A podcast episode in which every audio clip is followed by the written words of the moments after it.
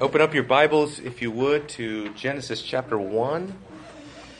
It's good to be with everybody once again. Genesis chapter 1 is going to be kind of our launching pad here on this Sunday school class again uh, as we study protology. Uh, uh, let me just uh, let me just begin today by uh, talking about what's going on in terms of uh, Genesis 1 through 3 as far as um, biblical theology. Remember, in our study of biblical theology, um, yes, biblical theology, I, could, I couldn't sum it up better myself. To God be the glory. That's what biblical theology really is. Uh, but in biblical theology, remember that uh, we're, you know, several theologians have pointed out that what you're concerned with in biblical theology is a couple things.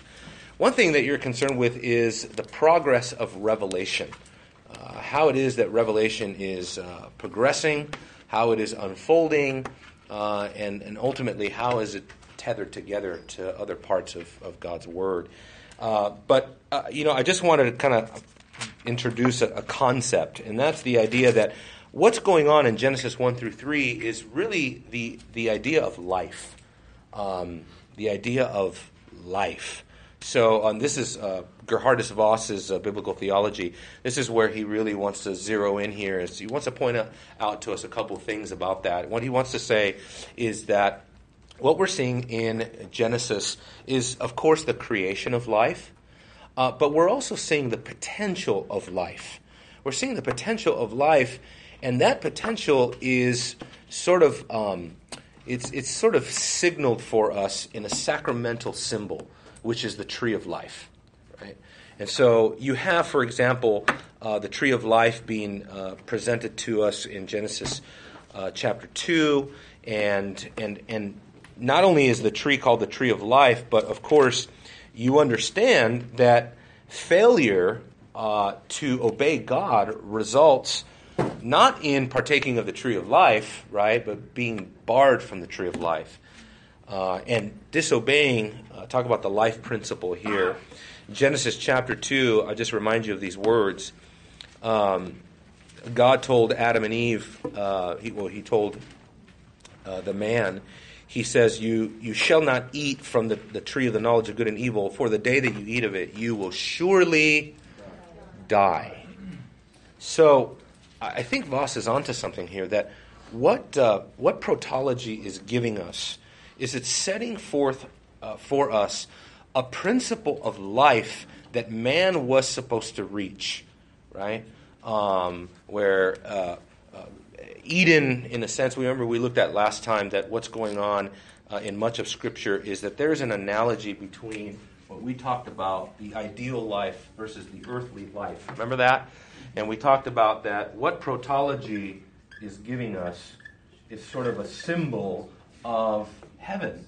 Um, and what we did is we took those two bookends, which was Genesis, right, 1 through 2, and Revelation, right, 21, 21 through 22. Um, and that what's happening is that in the early chapters of Genesis, we're given sort of a, a, a, um, a paradigm, a program of what is to uh, what is uh, supposed to follow the ideal situation right? Uh, sorry. The heavenly ideal, I guess we could put it that way, right? I just want you to see that. Uh, because what happens, of course, is, of course, the fall takes place. And at the fall, uh, man loses this early correspondence with the heavenly ideal, right? We lose life, and we are barred from the tree of life. And so, what God has to do, of course, is he, ha- he has to introduce the concept of promise and that is what uh, Genesis chapter 3, verse 15 is all about, is that God uh, promises to save man, if you would, on the basis of what he will do uh, by uh, uh, his victory over the serpent, uh, et cetera, et cetera. And then what happens is, as revelation progresses down the timeline of history, what happens is that once again, God moves in certain major redemptive events that bring us closer again to the ideal. And we saw that, for example, in the Exodus. We see it with the kingdom, and then we see it with the arrival of Jesus, okay? um, if you would, these are kind of three segments.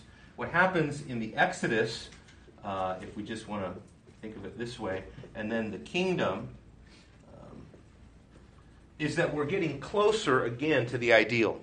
So what happens in Exodus, number, I think it was Exodus 19.6, is that God separated for himself a people for what purpose? So that, as it says in Exodus 9.6, so that they will be a kingdom of priests for God. You see that? Well, of course, we know that the kingdom of priest language, what that teaches us is that the ultimate goal of man's life is not simply to establish an earthly government, right? But God is concerned above everything with the religious life of man. So we have a corresponding text in Revelation, for example, chapter 5, verses 9 through 10, where once again, once we've come to the consummation of what is happening in heaven, God declares his people what? A kingdom of priests, right? And so this, this introduction of the formal theocracy of Israel brings us closer to the heavenly ideal. Same thing with the kingdom. When the kingdom is, you know, organized, the kingdom brings us even into a higher form of life uh, that gets closer to the heavenly ideal. Geerhardus Vos says that in the, in, the, in the life of the Old Testament people of God, the heavenly reality was hovering over them the entire time. In other words, as they were getting closer and closer in the way that God was organizing his people, they, they were, you know, they had the reality hovering over them uh, in the way that Hebrews talks about. Hebrews chapter 8, Hebrews chapter 9. If you want to see that, very simply put, Hebrews chapter 8, Hebrews chapter 9, we are told that uh, the copies of the earthly things corresponded to the copies in the heavenly things. You see that? So there's a biblical typological relationship that is there.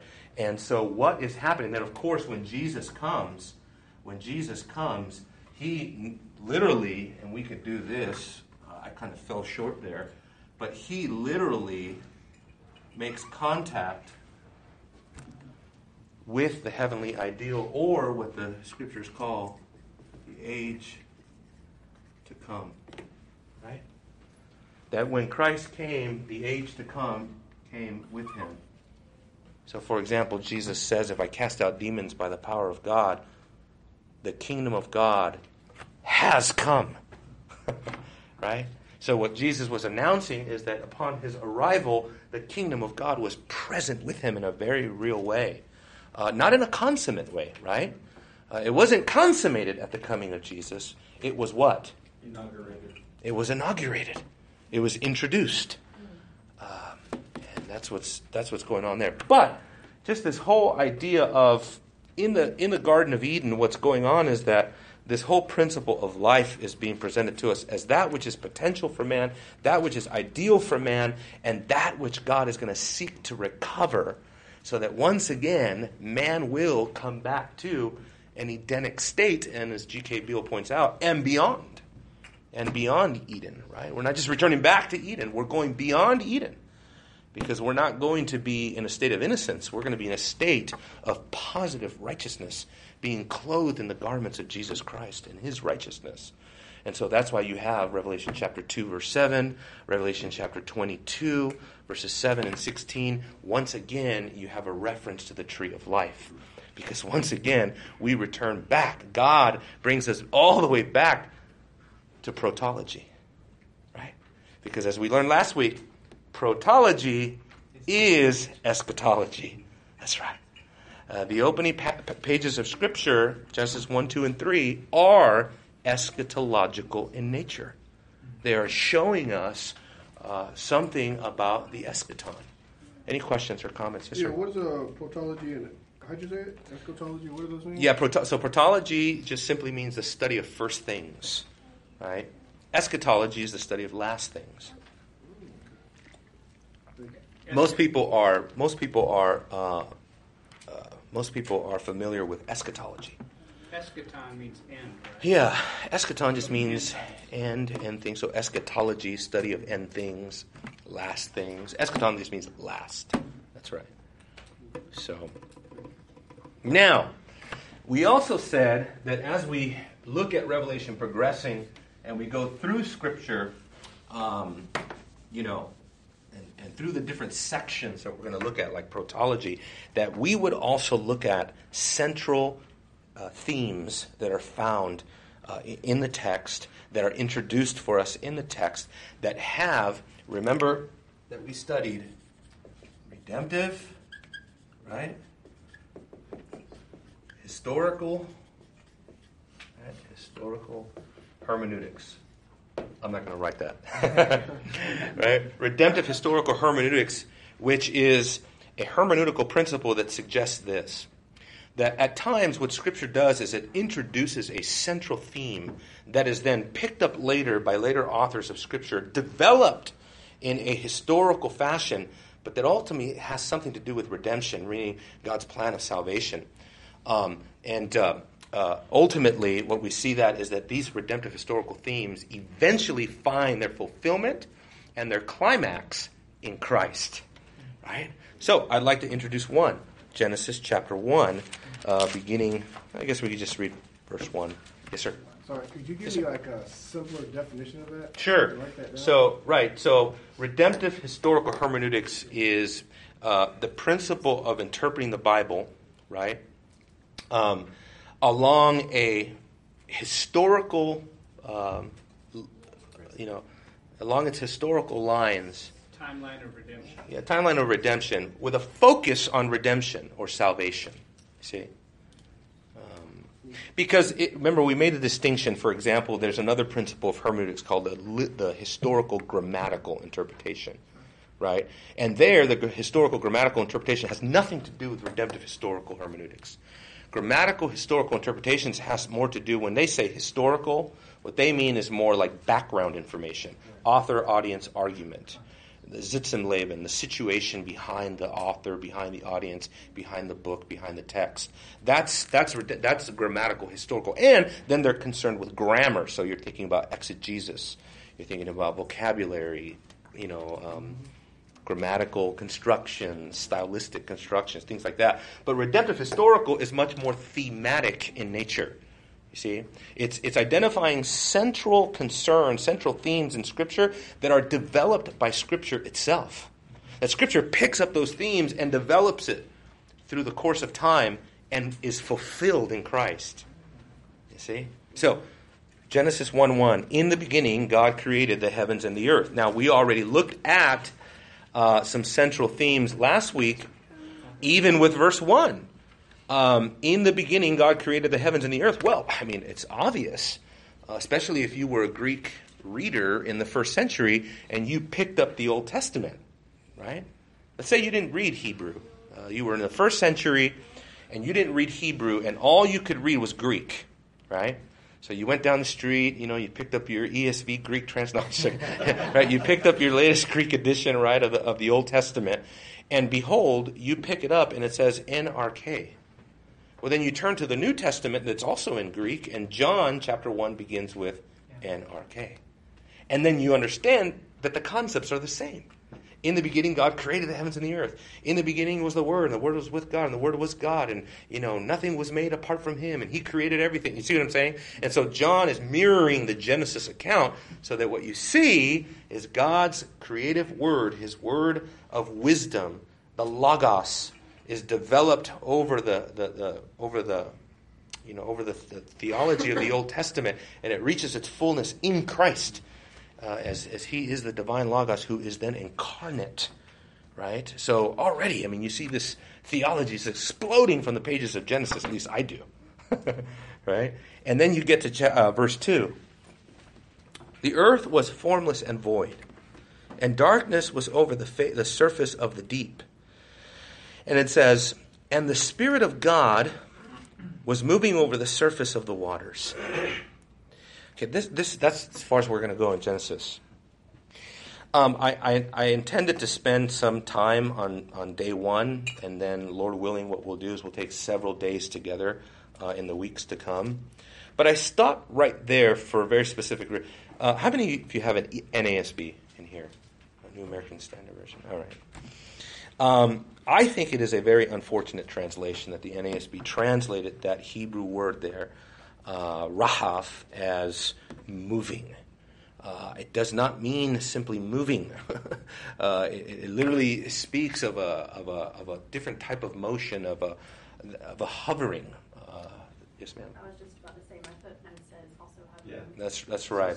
And I think that's a more that's a more uh, that's a better uh, translation. I looked the Hebrew lexicons, and uh, certainly that is the proper translation. Moving is just to me way too generic. Maybe they want to leave it to the tra- they want to leave it to the interpreter, let you decide. But to me, I think um, the proper word is that in fact the Spirit was hovering. He was hovering uh, over the surface of the waters. Now, once again, let's let's go back to what I in- introduced when the first time we looked at protology and even began talking about this. Remember, I said Genesis chapters one and two is written for Christ, not for Darwin. right? So when I started studying Genesis, you know, one of the first commentaries I ever read was Henry Morris's uh, The Genesis Record. Great commentary. Uh, but, but, but, but, once again, the commentary is written from a perspective of how do we refute evolution from Genesis. And I said, certainly Genesis has the capacity to give us a faithful account and absolutely to refute um, any notion of an evolutionary origin for the creation of the world. Of course. But you have to ask yourself, going back to a grammatical, historical interpretation, you've got to ask yourself, when Moses wrote Genesis, did he have Darwin in mind? you know, of course not, right? Um, maybe a more controversial question. You ready? When Moses wrote Genesis, did he have Christ in mind? Yes. I won't debate you. but, but, we have to be there. We also have to be careful because we don't know how much Moses knew about Christ. And I've, I've kind of walked a razor's edge on that because every time I conclude, oh, they, they couldn't have known this, there's just no way they could have known this, I find some exegetical detail somewhere, somewhere in Ezekiel or something, and it just illuminates something like, I don't know. Maybe they did know. You know what I mean? Uh, more have, of what we think they he know. He does have the seed of the woman. That's right. So he had some glimmer.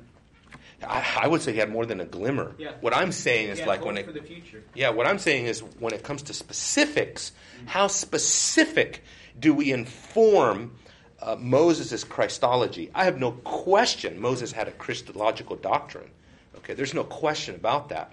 How much of that Christology that he have developed you know, you think of passages like 1 Peter chapter 1, verses 10 through 11. You know, they, the, the prophets of old, they made careful searches and inquiries, seeking to know what time and what person or what manner the Spirit was indicating as he predicted the sufferings of Christ and the glories to follow. Right? So, right there, you already have, there's no question, the Spirit of God was moving in them, predicting the sufferings of Christ and the glories to follow. Uh, and we talked about that, that what that corresponds to is that the Spirit in the Old Testament was predicting the gospel. It was presenting the gospel. And what about the gospel was the Spirit uh, suggesting? The dual estates of Christ his state of humility and his state of exaltation. And it repeats over, remember, repeated over and over. Romans chapter 1, 1 through 4. 1 Corinthians chapter 15, 1 through 4. Hebrews chapter 1, verses 1 through 3. Over and over. It's the dual estates of Christ that the Spirit was prophesying. Any questions? I want everybody to get that. Any questions, comments, anything? All right, let's all right, let's go into this. So, what I'm suggesting is this is that when Genesis says that the spirit of God was hovering over the surface of the waters, this is what I'm arguing. What I'm arguing is that this becomes a redemptive historical uh, theme that is then picked up and developed by later uh, passages, later authors, later uh, uh, parts of, his, of uh, uh, Israel's history, um, um, and, and ultimately it signifies redemption. So, what I'm saying is that when the Spirit of God was hovering over the surface of the waters, this is a redemptive motif. But you know what a motif is? Right? A theme, an idea, right? This is a redemptive idea or theme that is being introduced symbolically in the most primitive parts of Scripture, right? And that's what I hope to, to prove. Yes. What, how do you spell that? Spell what? Motif. M O T I F. Oh, okay. And you said, what does that stand for again? A thought? Or? An idea or a theme. Yeah. And a reoccurring idea or a theme that is found over and over. So let's um, let's let's let's make it a little bit clear. What is the Spirit of God doing there in the first first day of creation? I think what he's doing is that he's involved in bringing the creation out of chaos and into order, right? He is moving over the surface of the waters, and remember, at this point, the world is tohu bavohu. It is in a state of formless and void. It is in a state of chaos. Now, we looked at this last week. In the prophets, uh, the language of chaos is reiterated time and again to show that Israel, when, it, when Israel apostatized and went into exile and all these things happened to Israel, God described them as going back to a state of tohu babohu, going back to Genesis chapter 1, saying you've gone back to a, a chaotic state of affairs. God needs to act again. Yes, ma'am. yes sir. Footnote here in the updated version of uh, NAS says uh, waste and emptiness. Mhm. And again, so it would be like waste and emptiness is useless. That's right. It, and not only that, but it's not pretty. It doesn't have any charm to it. So God is going to bring beauty out of chaos, out of. That's why he doesn't call it good. If you notice in the text, he doesn't call it good until verse 4, until light is introduced, right? He doesn't call it good, right? Uh, because it's not in that ideal, it's not, it's not in that state that he wants to. Remember, we, we looked at this last week, but the whole purpose of this is to bring creation into a place that it is an inhabitable land useful. useful. It's inhabitable for God's people in God's place under God's rule. That's what that's what's going on in Genesis. In Genesis, what we have, uh, the big picture is that Genesis chapter one and two is giving us a, a an introduction to God's kingdom uh, affairs with His people. Uh, Meredith Kline calls it the kingdom prologue. Genesis, he describes it as the kingdom prologue. It's introducing this concept of God's people dwelling in, in his land, under his dominion, right? Uh, and with his people. So, uh, very interesting. Uh, real quick, turn to Genesis chapter 8, verses 1 through 5, because I want to show you that. Sorry. Uh, Genesis 8, Uh, so, who who wrote Genesis? Moses. Okay. Moses wrote Genesis. Uh, and it So, was, what it was language did he write it in? Like, how did the some some form of Proto Hebrew, so some very very early form of Hebrew. when did English like become a I guess a language? Eng- when did English develop into Yeah. a language? Oh boy, anybody have an answer for that? From German, originally from German, Yeah. from Anglo-Saxons. Yeah, in the medieval uh, ages, some at some point. For 800 years, uh, the Norsemen inhabited two thirds of England. There you and, Um, England or Old German lost its word endings.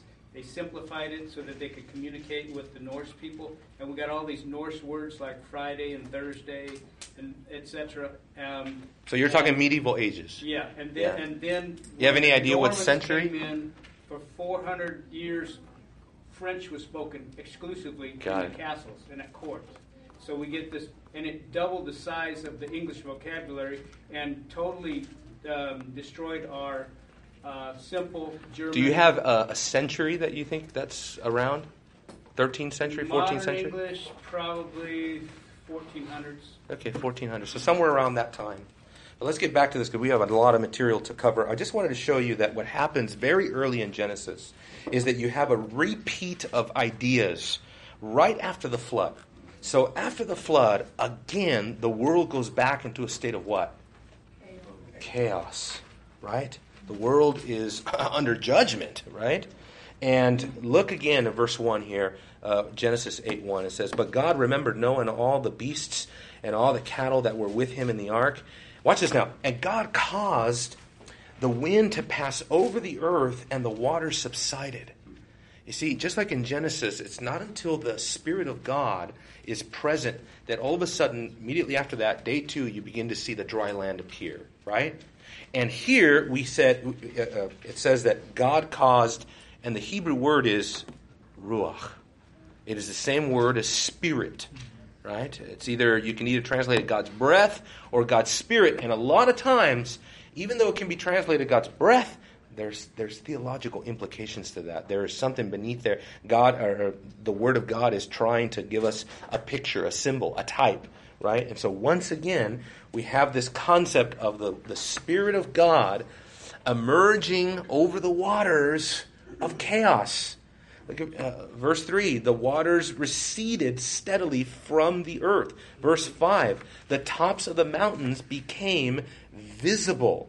And again, so what we're saying is this is that in the flood, what we have is a repeat creation. It is a new creation, right? Look at Genesis 9. Genesis 9, just to link the vocabulary again with Genesis 1 to Genesis 9 and the whole flood account. Genesis 9 1. God blessed Noah and his sons and said to them, What?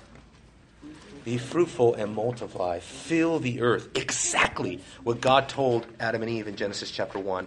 I think it's verse, uh, I think it's verse 20. Let me get it right. 28. 28, 20. Thank you. I knew it was not 27. That's the image of God language. Verse 6, Genesis 9.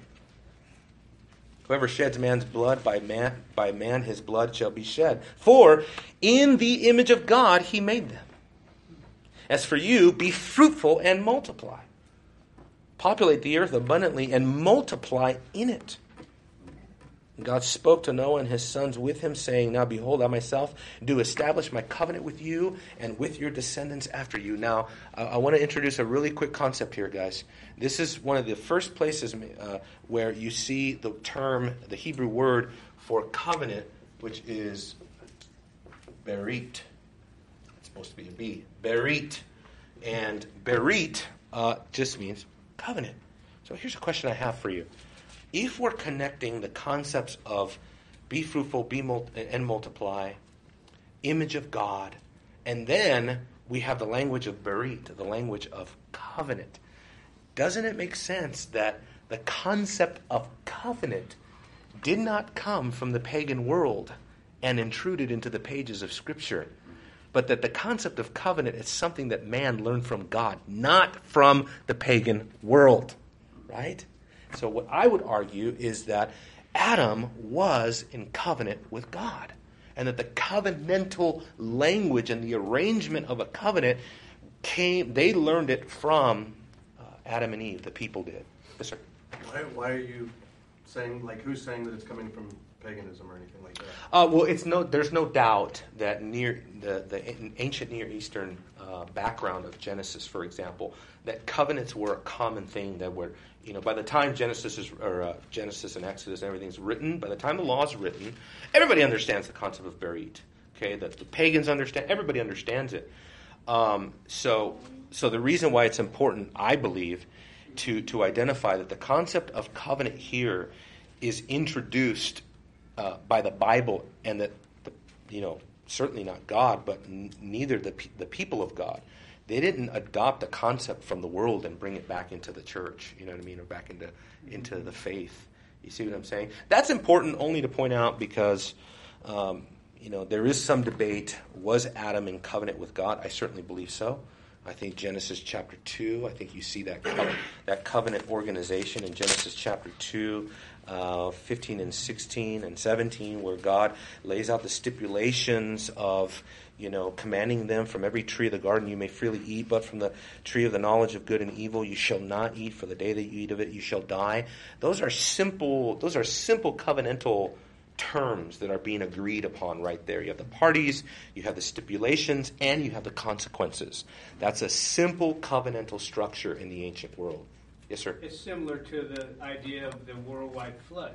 Mm-hmm. In the Near East, there's lots of cultures that have, and even in, outside the Near East, there's lots of cultures that have mm-hmm. stories of worldwide floods. Mm-hmm. And the question is, did Noah just borrow this stuff? That's right. Or did the other cu- cultures have some kind of a lingering afterglow remembrance yeah. of the, the, big flood that Noah right. was talking about?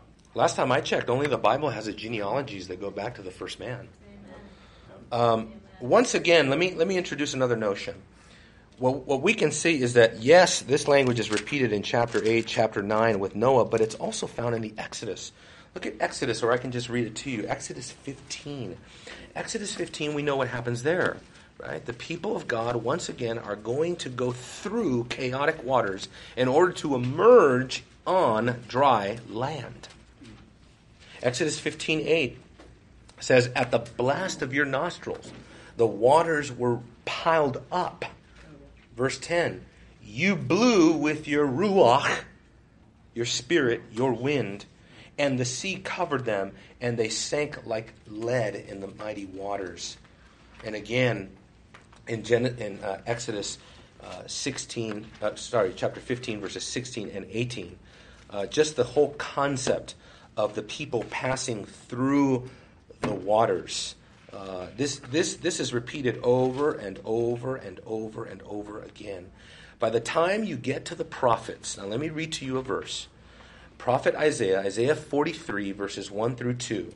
It seems as if this language of passing through the waters is going to take on typological significance in a redemptive, historical manner, where the prophet is going to use a historical uh, uh, uh, event but he's going to apply it in a redemptive way.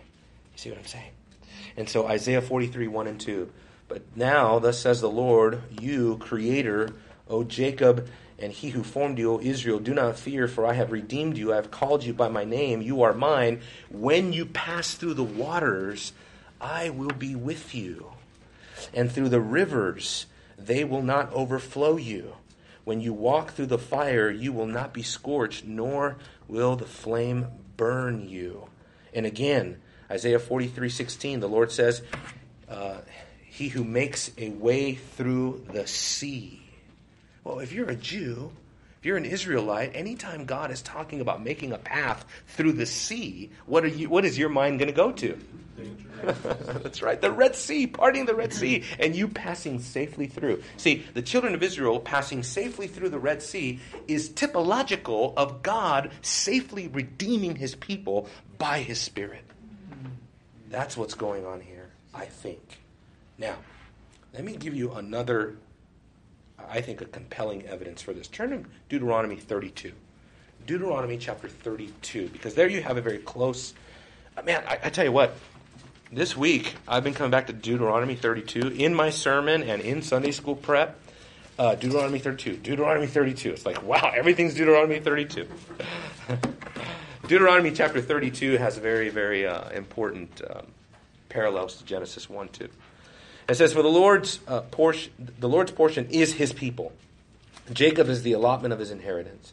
He found him, watch this, in a desert land and in a howling waste of a wilderness. Didn't you just describe Tohu Wabohu as being a waste?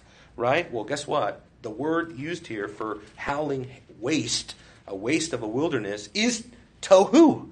It's the same word used in Genesis 1 2.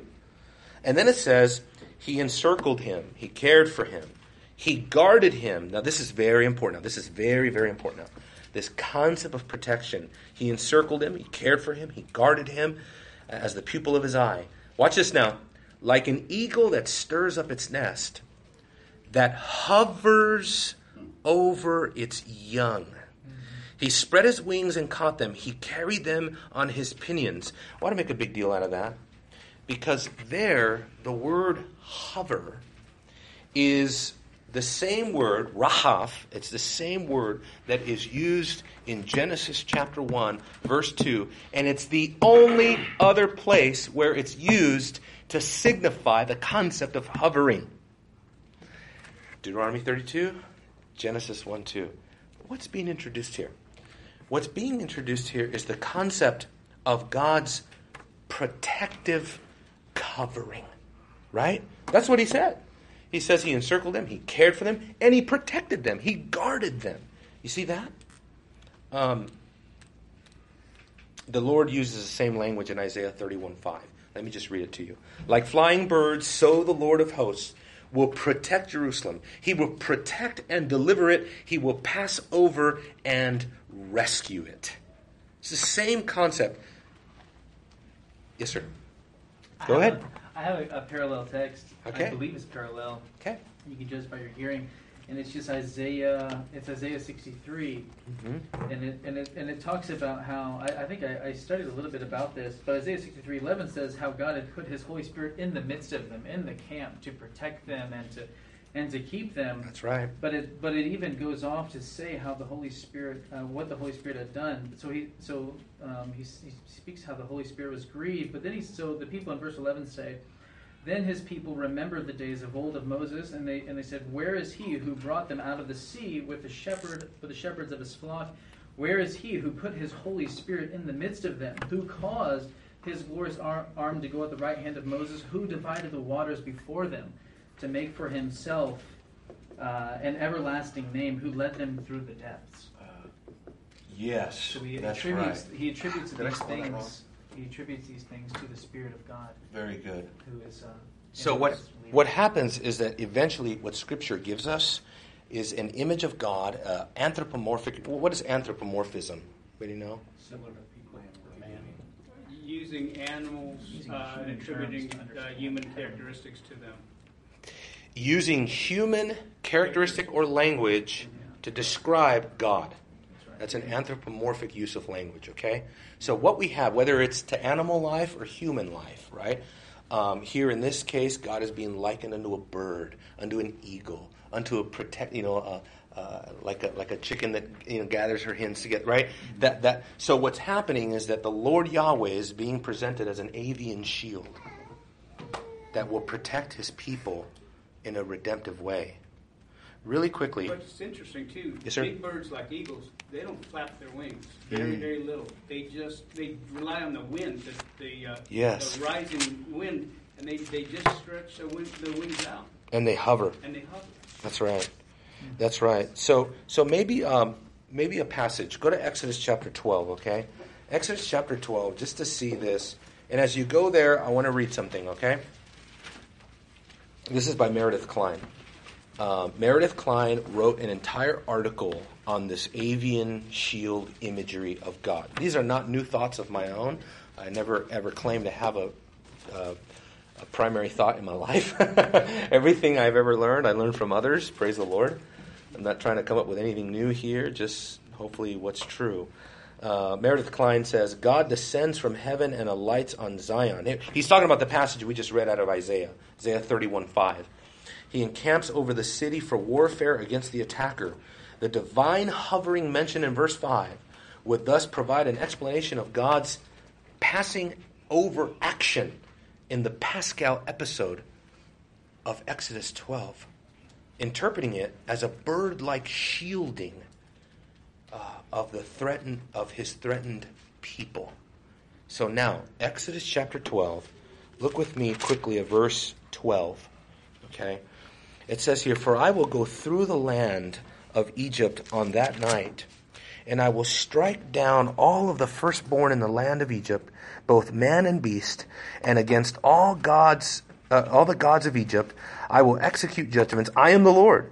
The blood shall be a sign for you on the houses where you live, and when I see the blood, I will pass over you, and no plague will befall you to destroy you when I strike the land of Egypt. Now, this is what's provocative is that the same Hebrew word, pasach, that's found in Isaiah 31 5, where God is going to uh, protect his people in that imagery of him hovering over his people and passing over Israel to rescue it. That's what it says. He will pass over and rescue it.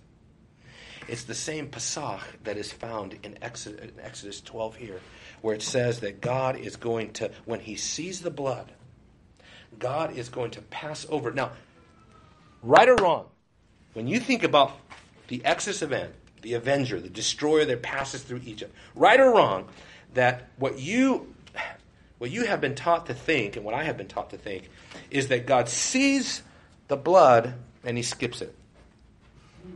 Right? No, seriously. He sees the blood on the doorposts and he skips the house. So I'm not going to destroy that one. Right?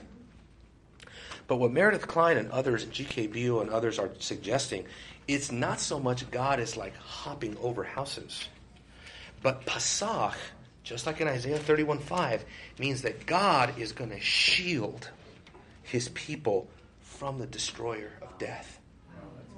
He's going to stay on them to protect them. It's not a hopping over the house and then the Lord is gone. no, he's going to protect and shield the people of God from the destroyer. And what is going to be the, the, the sacramental symbol of that? Blood. The blood is what provides man with, if you would, the propitiatory protection from the wrath of God.